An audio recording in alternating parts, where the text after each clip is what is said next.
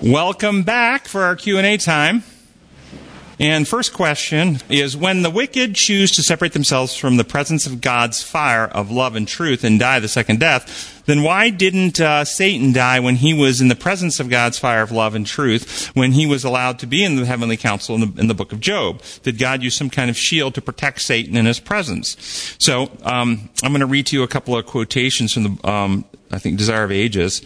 And the first one, Desire of Ages, page 759, and then in same chapter, 764. It says, God could have destroyed Satan and his sympathizers as easily as one casts a pebble to the earth, but he did not do this.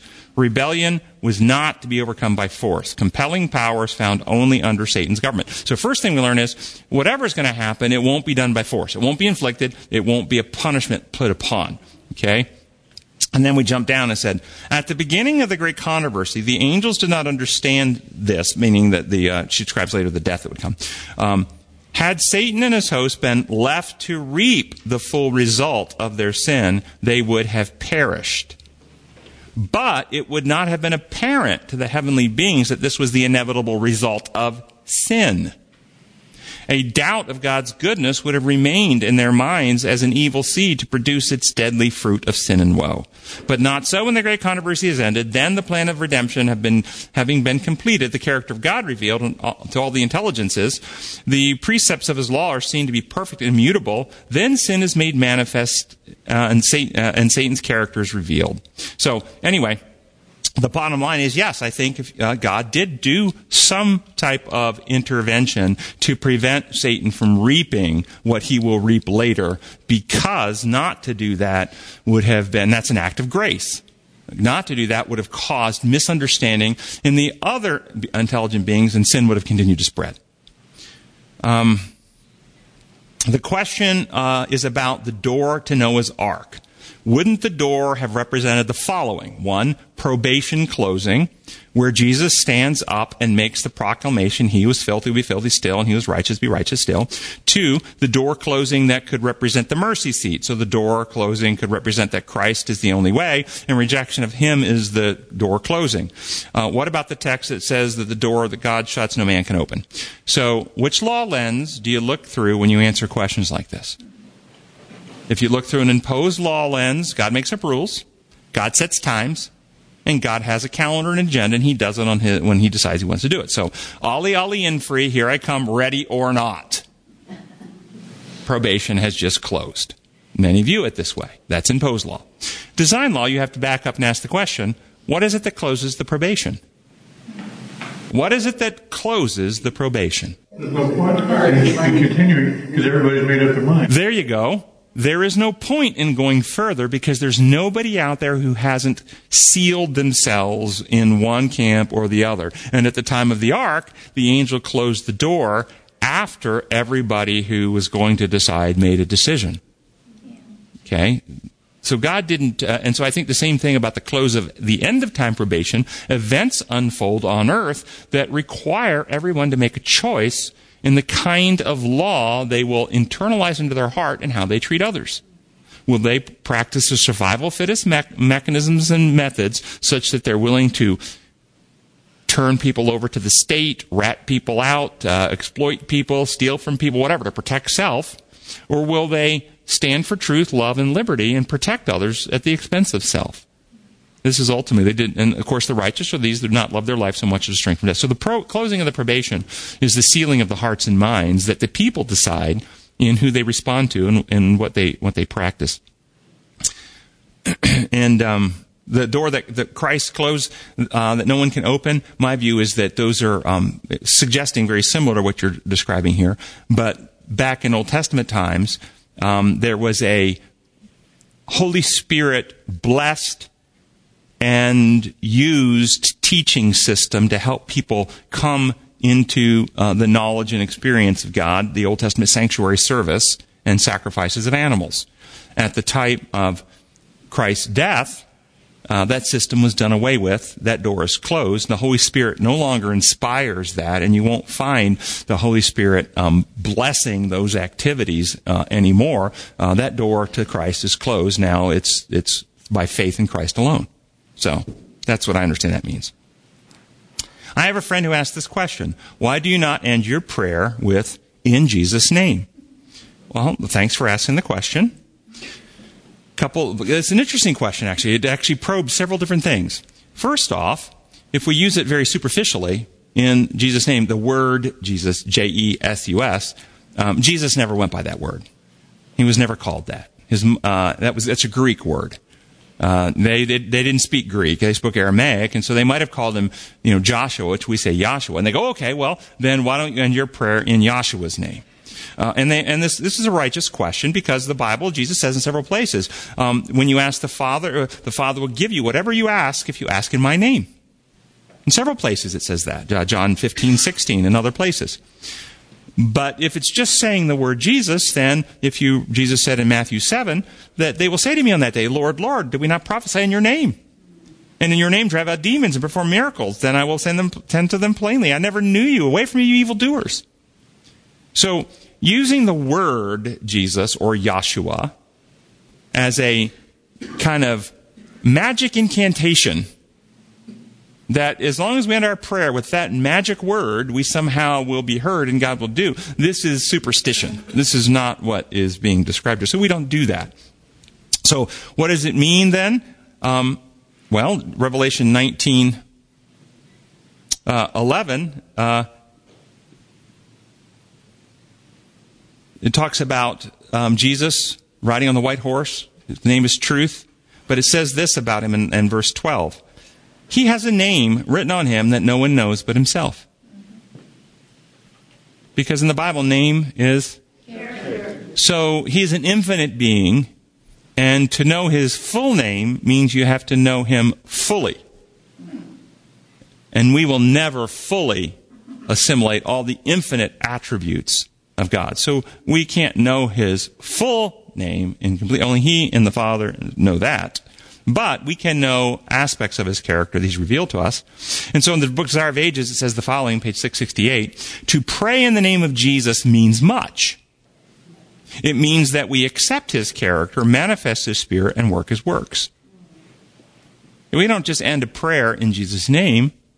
We actually pray with a heart that is motivated with the same principles that he lived out, and we seek to do the same things in this world that he sought to do. So when you have that, then, now get your mind around this, anything you ask the Father in my name, he will do. This is what it says in several places. So if we have the character of Christ and we ask the Father for anything, then he'll do it. Well, how about this? This is Matthew 26:39. Would you think Jesus himself had the character of Christ? So when he prayed, he was praying with the right character. This is in Gethsemane. My Father, if it's possible, may this cup be taken from me. Yet not as I will, but as you will. Anything you ask in my name, in my character. Was Jesus asking with the right character? And did he get his prayer answered? Yes, he did. Because he said, not my will, but thy will be done. And those who pray with the character of Christ always pray that God, who is omniscient, who knows the future, who knows the past, who knows the intricacies of every other variable in your community, family, and situation, knows better than you, and you trust him with the outcome. You ask for what you want, but you trust him, and you always get his will be done. That's what it means to pray in Jesus' name. So that's how I hope we're praying in here. Father, your will be done. So great question. Thank you for that. This one says, explain the resurrection of Jesus and him walking about in a resurrected body. I actually don't understand what you mean by that, so if you'll just resubmit what you're actually asking, maybe I can respond, but I don't really understand what that means other than Jesus was resurrected. It's self-evident in the words. Okay, I like your discussion on the flood and the rebellious people that God had to destroy, put in sleep mode, in order to keep open the avenue for Christ to appear in the future. Does it also show God's mercy to these people mentioned in 1 Peter 3:19 and 20? And he quotes a portion. It says, he, Jesus, also went and made proclamation to the spirits in prison who once were disobedient when the patience of God kept waiting in the days of Noah during the construction of the ark, unquote. Also, how would this fit into the sleep mode idea? You know, basically, if they're being preached to during this time, okay. So it's always good to go back and read the scripture for yourself and check several versions. This was, I think, the New Revised Standard, and it didn't quite read the sections that I thought were right preceding it, which sets the stage for it. And so I'll quote it out of the NIV, starting in verse 18, not verse 19. This is to see if it makes a difference, if you have an insight. For Christ died for the sins once for all, the righteous for the unrighteous, to bring you to God. He was put to death in the body, but made alive by the Spirit, through whom he also went and preached to the spirits in prison, who disobeyed long ago, when God waited patiently in the days of Noah while the ark was being built. What was the key passage there? Made alive through the Spirit, through whom also he went and preached. It doesn't say. See, this is a common teaching in some aspects of Christianity that during Christ's death, while the 72 hours or less that he was in the grave, that he went down into hell, where all the suffering wicked are, and he preached to them while he the suffering spirits that are being tormented in hell. He preached for those 3 days in hell and then came back into his body. What do they think is the purpose of that? To convict them and show them that they were wrong. You were wrong. I won. You lost. One for me. See you in hell. See you. No, this is not what it means at all. And so, out of the remedy, I will read you out of the remedy how I paraphrase this. For that is exactly what Christ did. He suffered terribly and died once in order to cure sinfulness, to provide a remedy for all humanity and restore us to unity with God. In Christ, love vanquished selfishness, and righteousness overcame unrighteousness. He allowed the sin sick to kill him, and in giving himself freely, he triumphed over the infection of selfishness and fear, and was renewed to life by the Spirit of love and truth. It was through that same Spirit of love and truth that he preached to all humans who were held in the bondage of sin.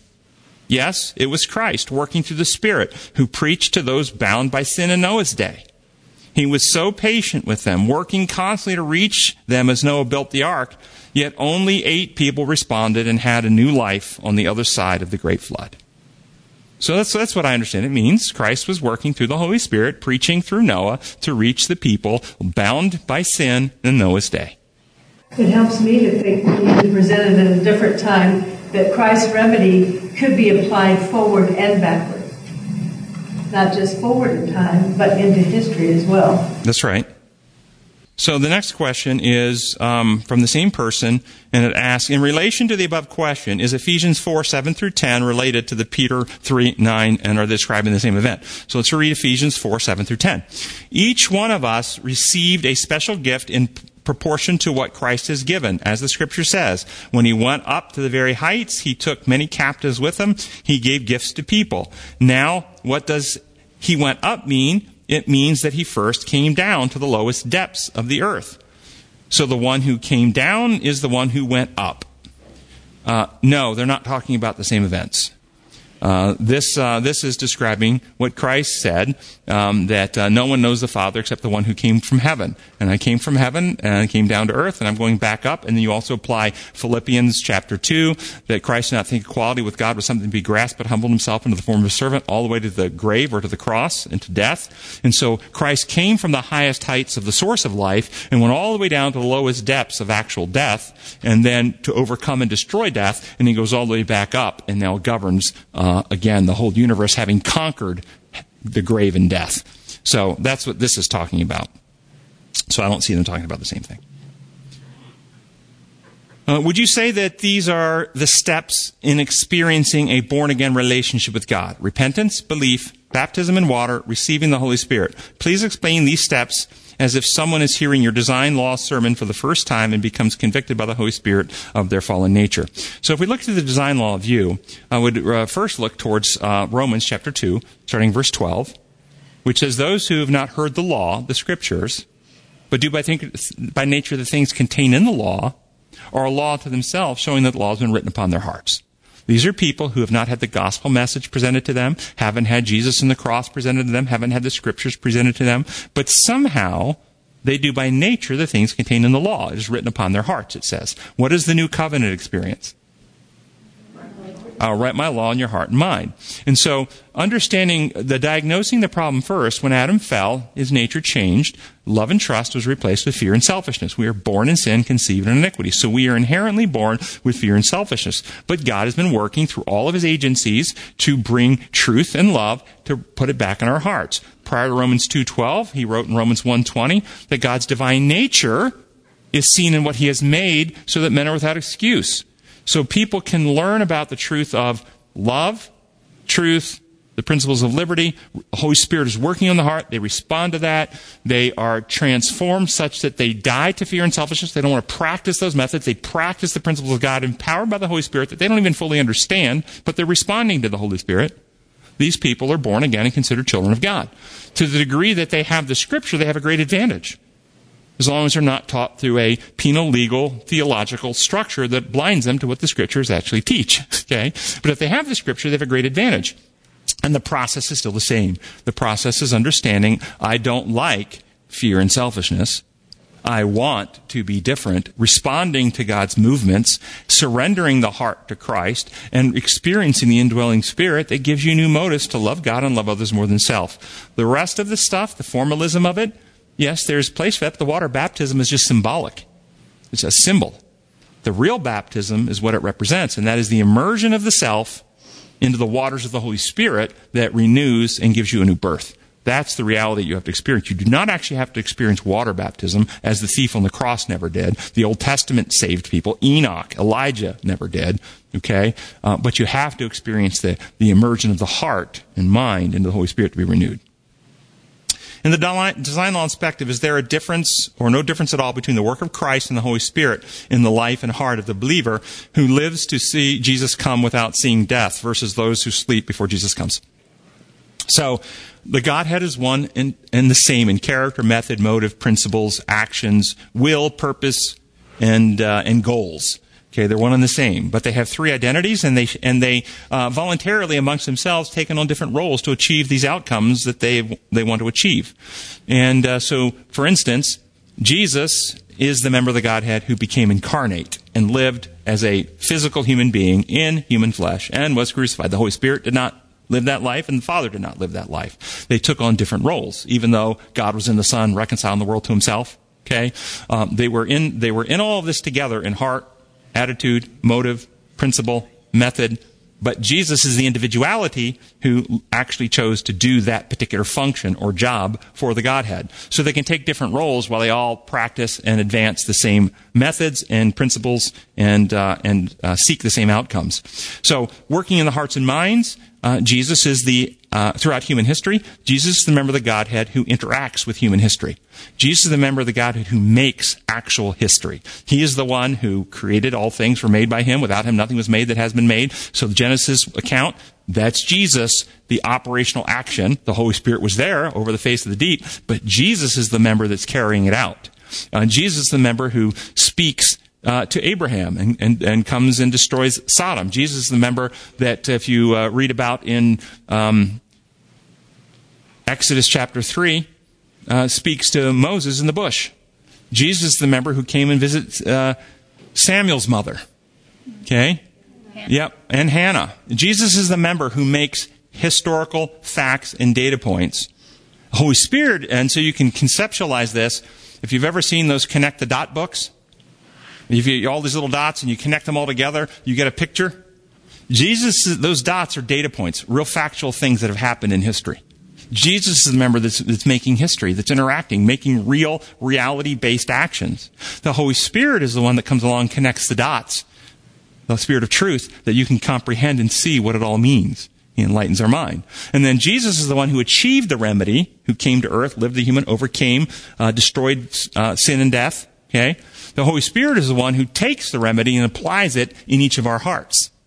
And Jesus said, when I leave, the Spirit will come. He will not speak on his own. He'll speak only what he hears. So the Spirit is taking all that Christ has achieved and making it known to us. So he's acting as the agency of Christ to achieve these things. But they are taking on different roles. Is there any chance that last week's 3 p.m. afternoon Bible study was recorded and streamed? If yes, can we have access to it? No, it was not. Can we do that going forward? I'm going to suggest that this is likely to happen once we're in our new facility. Once we're in a new facility and we have our potluck and an afternoon study, it will almost certainly be streamed and recorded. Until then, it's probably not going to happen. Our facility is the progression of the renovations are going well. I don't have an actual move-in date yet, but we're still hoping for June, July time frame, but we'll see. You never know with construction, things can be delayed. So just keep us in prayer that we can get over there as soon as possible. This is an Ellen White quote that says, "Since the flood, there have been amalgamation of man and beast, as many as may be seen in the almost endless varieties of species of animals and in certain races of men." Any idea what these species and races are? I think you look around and you see the animals. It's very easy to see all the different types of animals and the hybrids and the interspecies stuff. On the human races, I don't have a comment about that. You'll have to weigh that yourself and come to your conclusion. It was not explained by the author, and I think we only get into dangerous territory and suppositions to try and suggest anything there. We see Cain and Abel sacrificing to God in the Bible. Later, even though the Jews were the only nation to believe in the one God, they and the predominant culture were sacrificing to God and their gods. Was sacrificing pointing to the son who would be sacrificed in the future, and thus all cultures influenced by Satan's copycat system were also sacrificing. Why all the sacrificing in general? Yes, Satan always seeks to counterfeit the work of God. So where God is working, Satan's counterfeits appear, and they're always very close to the real. For instance, if you remember the Baal worship, who Baal was? Baal was the son of El, the son of the father god, El. Baal was the god of weather and creation. Baal was the god who fought against the great serpent Leviathan. Baal was the god who fought against Mot, the god of death. And in his battle with Mot, Baal dies and rises again to bring life to the earth. What's wrong with worshiping a God who's the son of the Father, who created life, who brings the harvest each year, who fights against the serpent, who fights against death, who dies for us and rises again? What's wrong with that? I mean, don't we worship that God?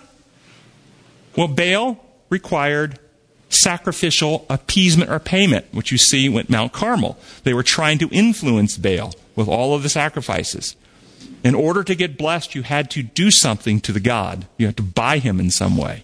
Cut themselves. And cut themselves. And so Baal became Zeus to the Greeks, the god of thunder, Jupiter to the Romans, Thor to the Norse people, and Jesus Christ to all the Christians who worship a God who require a payment of some kind, the blood of a human sacrifice, so that he won't kill them. And that's much of Christianity. And that's why the Bible says in Malachi that before Christ returns, Elijah must come again and give the message that turns the hearts of the fathers back to the sons and the sons back to the fathers, the message of love. God's character of love must be presented again. And so, yes, I think the sacrifice of the Old Testament became corrupted as pagan appeasement theology because Satan was trying to corrupt the true message of the sacrifice that Christ was coming that to give himself to solve or heal the sin problem.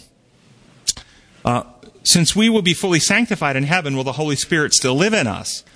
1 Corinthians 3:16, know ye not that you're a temple for the Holy Spirit. In the same vein, do evil spirits live in us when we are thinking sinful thoughts? Do we have evil, good thoughts of our own here on earth? So first off, yes, you're an individual. You can have your own individual thoughts that are good or evil. And we can also have our thoughts influenced by good people or evil people. And we can have our thoughts influenced by good angels or evil angels. Look in the book of Daniel. And when the king was trying to decide to let people go, you see a battle with good and evil angels influencing hearts and minds. Yes, but at the end of the day, it's our choice. The Holy Spirit works to keep our minds free until we surrender our minds. And we can surrender our minds to evil forces. And as our minds become under the influence of evil forces, they can habitate in our, our energy network, because our brains create an energy matrix. And if we harmonize or resonate on the negative frequencies, then we are more in tune with the negative forces and can be more influenced by them. You can see this with human programming, where cult leaders can program people, where they stop thinking for themselves and they start parroting out the thoughts of the cult leaders. Well, satanic forces can do the same thing. The Holy Spirit indwelling us, though, one of the things that happens in the Holy Spirit is we don't become puppets, we become sentient free beings. We get self-control, last fruit of the Spirit. He frees us from all these negative influences so that we can carry out our own free will choices in acting out the principles of God. What about in heaven? Will we be still filled with the Spirit? Well, in heaven we'll be more fully filled with God's presence because we will all radiate light. We'll have robes of light again. Where do you think that light's coming from? Why do you think Adam and Eve suddenly lost their robes of light? Because they cut themselves off from God. So we will be so fully connected with God that we will have his energy matrix flowing through us, but we will be fully free to think for ourselves and act in our own interests. So, have you heard of Brother Ron Wyatt? Any comments about his teachings or discoveries, alleged teachings? No, I've never heard of this person, so I have no comments. I have heard you mention that Michael is the Son of God, Jesus. How do you come to that conclusion? So a couple of places. First, Michael, so multiple places. In Exodus chapter 3, it says that if you read Exodus chapter 3, and you can read the same account in Acts, I think it's chapter 7 in Acts, Moses is talking to God at the bush. And it says, the angel of the Lord spoke to Moses from the bush. And then this very next verse says that I am the God of Abraham, Isaac, and Jacob, the God of your fathers. So here we have the angel of the Lord being called the God of Abraham, Isaac, and Jacob. And you find this multiple times in the Old Testament, the angel of the Lord. Okay? And then who is it that raises the body of Moses? It was Michael. Who is it that holds the keys to the grave and death? Well, that's Jesus. Whose voice is it that we hear at the second coming that raises the dead? The voice of the archangel. And the dead shall rise first. Who did Jesus say would hear his voice and come out of the grave? They will hear my voice and come out of the grave. So when you put all the texts together, you can put together that Jesus is Michael, who is the archangel. And then you can also put together that Jesus is the bright and morning star, which in the Greek New Testament is Phosphorus, and translated into the Latin Vulgate became Lucifer. So Jesus is the Lucifer. And Lucifer and Jesus share the same name in heaven because Lucifer means light bearer. And Jesus is the light that lightens all men. So that's how I get there. Is God a male? If not, why does the Bible always refer to God as he? Is he not male or female, but a being? Angels are just referred to as angels. Would it be disrespectful to call God she? Russell, you want that one? No. Okay, first off, we can say with absolute certainty that God is male, if you believe Jesus is God. If we believe Jesus is God, is Jesus a real physical human being who is male? Yes. Okay, so there you go. That's the easy one. Jesus, now what about the Father and the Spirit? We're not told. But the Bible consistently refers to them primarily, almost exclusively. There's only a couple Bible metaphors that use a female, like a hen takes her chicks under his wings. Okay, there's a female reference there. But almost exclusively, the Bible uses the male gender in referring to the Father and the Holy Spirit both. Ellen White does as well.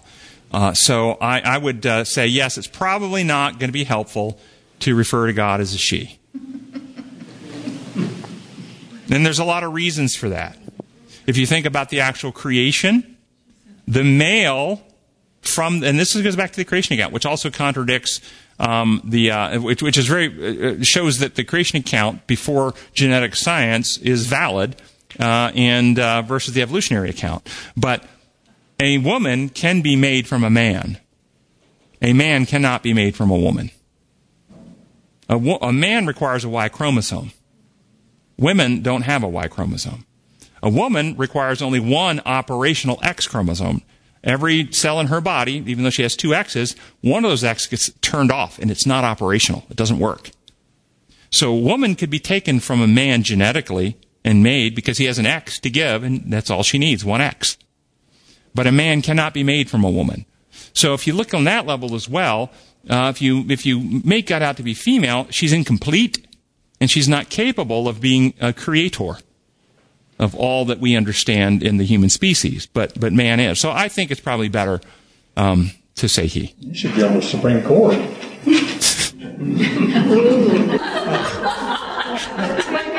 Embryo female before. So all embryos start out phenotypically female until the Y chromosome begins exerting its influence to transform into maleness. But it's the influence of the Y chromosome and the genes there. Let's see. Okay, despising and rejecting Jesus today.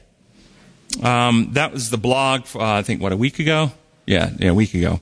Are you saying that if a thief broke into my house, I should not defend myself and my family? And a country should not defend themselves from the invader? Okay, what do you hear in the question? I'm going to tell you straight up. The action taken, man looks on the outward appearance, but the Lord looks on the heart. The action is secondary. The motive is primary. So, what's the motive? Satan's kingdom is always based on self. Self-preservation and preserving what's valuable to self. Those who seek to save their life, I'm quoting Jesus now, those who seek to save their life will lose it, but those who lose their life for my sake will save it or find it. That is foolishness to the world.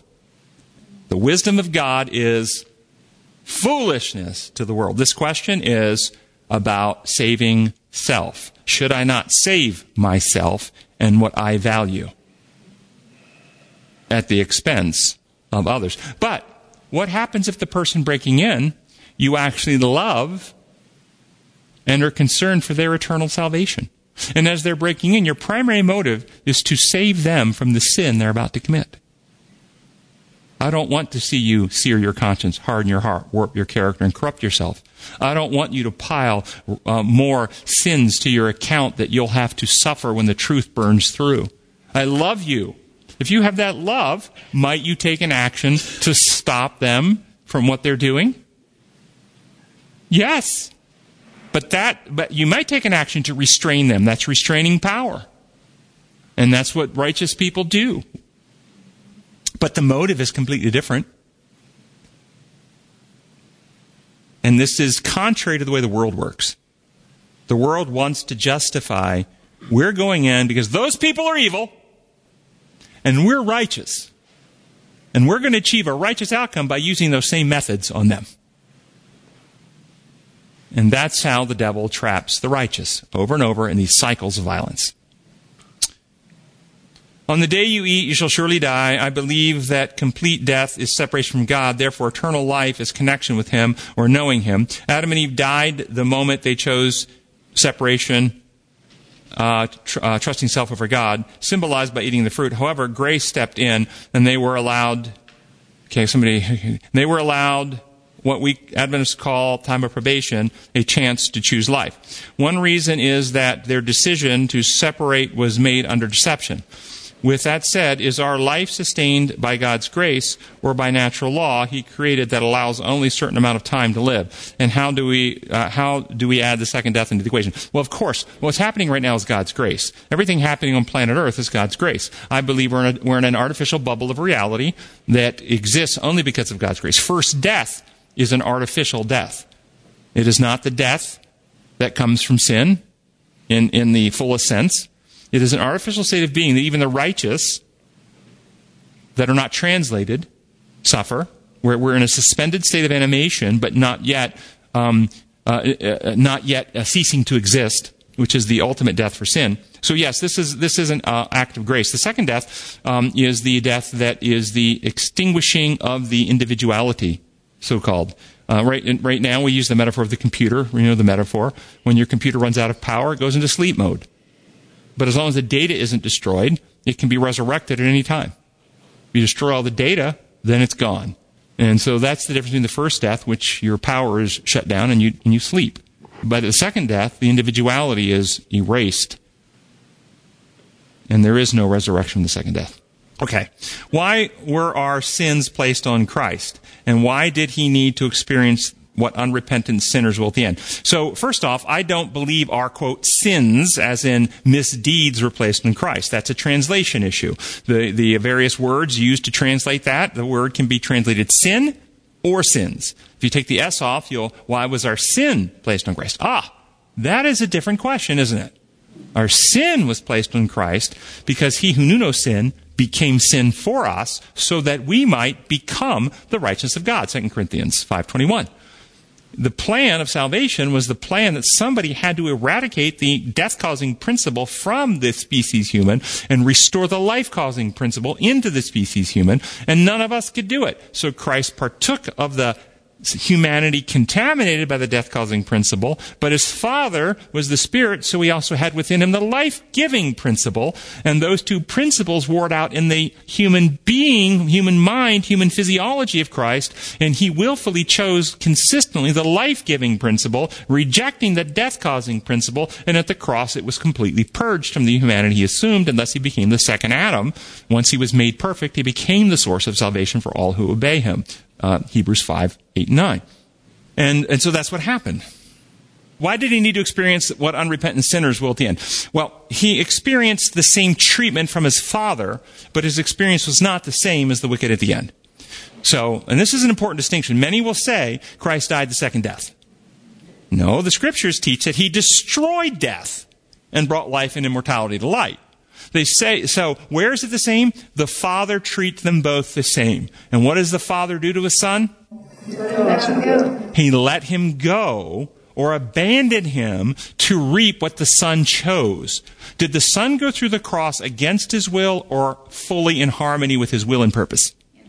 Remember Peter tried to stop it, and he told him, put up the sword. Do you not know if I wanted to, I'd call my Father and 12 legions of angels would come? But how would I fulfill my purpose if I did that?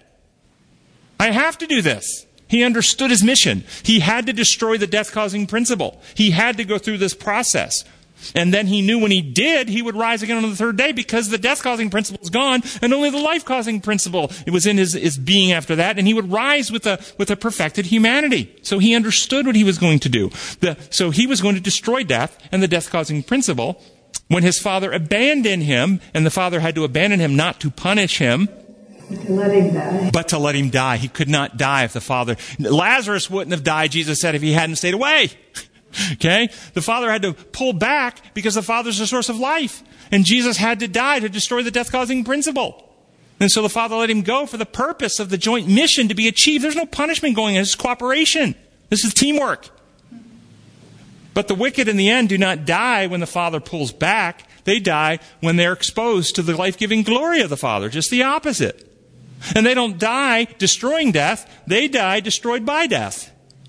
And they don't die when love overcomes selfishness. They die overcome by selfishness. These are not the same experiences. But many people say that. I can understand why women have to suffer all along the ages the consequences of Eve's disobedience through pain, a long desire to follow, and a long... desires to follow their husband. Okay. So I didn't talk about the husband. We ran out of time. That was simply the natural consequences God was pronounced. God did not put that on them. God was diagnosing or pronouncing reality. The new reality, love is no longer operational in your heart. Fear and selfishness is operational in your heart. And what's the natural consequences when people were fearful and selfish? Here's the natural consequence.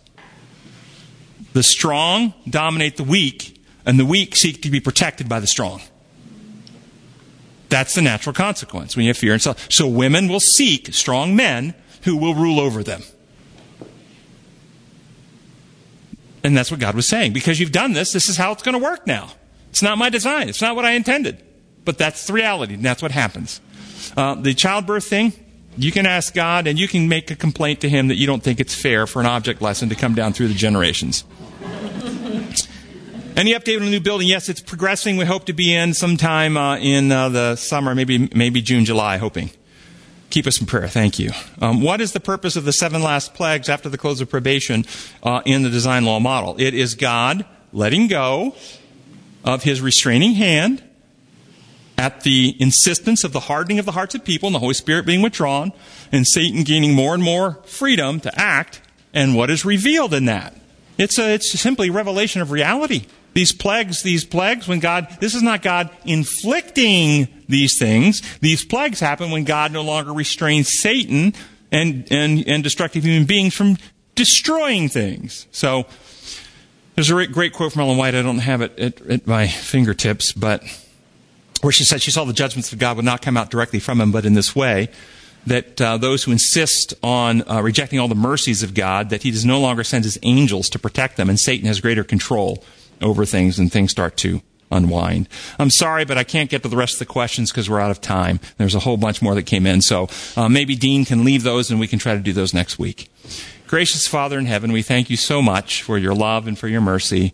We thank you for your truth, and we pray that you will continue to guide us and help us be more effective in spreading this message that may come soon. We pray in your holy name. Amen.